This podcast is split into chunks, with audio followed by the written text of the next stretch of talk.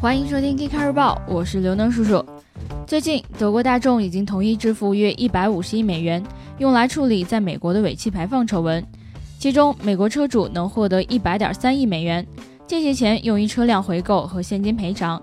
另外，大众还要向美国环保署和加州空气资源委员会支付二十七亿美元罚金，还有二十亿美元则会用在一个有关清洁排放技术的项目上。据了解，这是美国历史上规模最大的一次消费者集体诉讼和解案。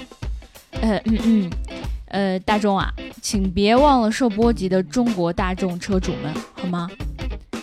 东风悦达起亚 K 五混动版在前天正式上市了，三款车型的价格在十九点九八到二十四点八八万元之间。这套混动系统包括一台二点零升 GDI 发动机和一台电动机，与之匹配的是一台六 AT 变速箱。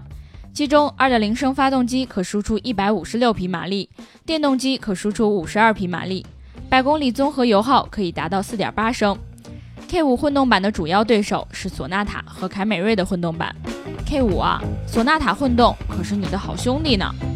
巴黎最近通过了一个法案，从下个月开始禁止1996年12月31日之前注册的汽车，在工作日的早八点到晚八点之间进入巴黎市区。违规的车会受到三十五欧元的罚款，而从明年一月一日开始，罚款金额将调升至七十八欧元。不过，对于那些车龄超过三十年并且经过专业认证的老爷车来说，则不会受到这条禁令的影响。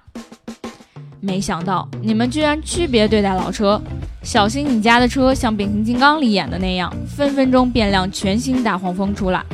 如果真的是这样，你们可不要太惊慌哦。据外媒报道，谷歌计划在美国俄亥俄州推出基于 Flow 云服务的智能停车场项目，希望可以缓解停车难的问题。Flow 云服务能利用停车场的 I/O 数据和谷歌地图的司机数据，判断停车场的车位空闲情况，之后司机就可以直接通过手机预订车位。而这个服务的费用则像 Uber 一样是动态的。我琢磨着吧，他们八成是还没玩过抢车位。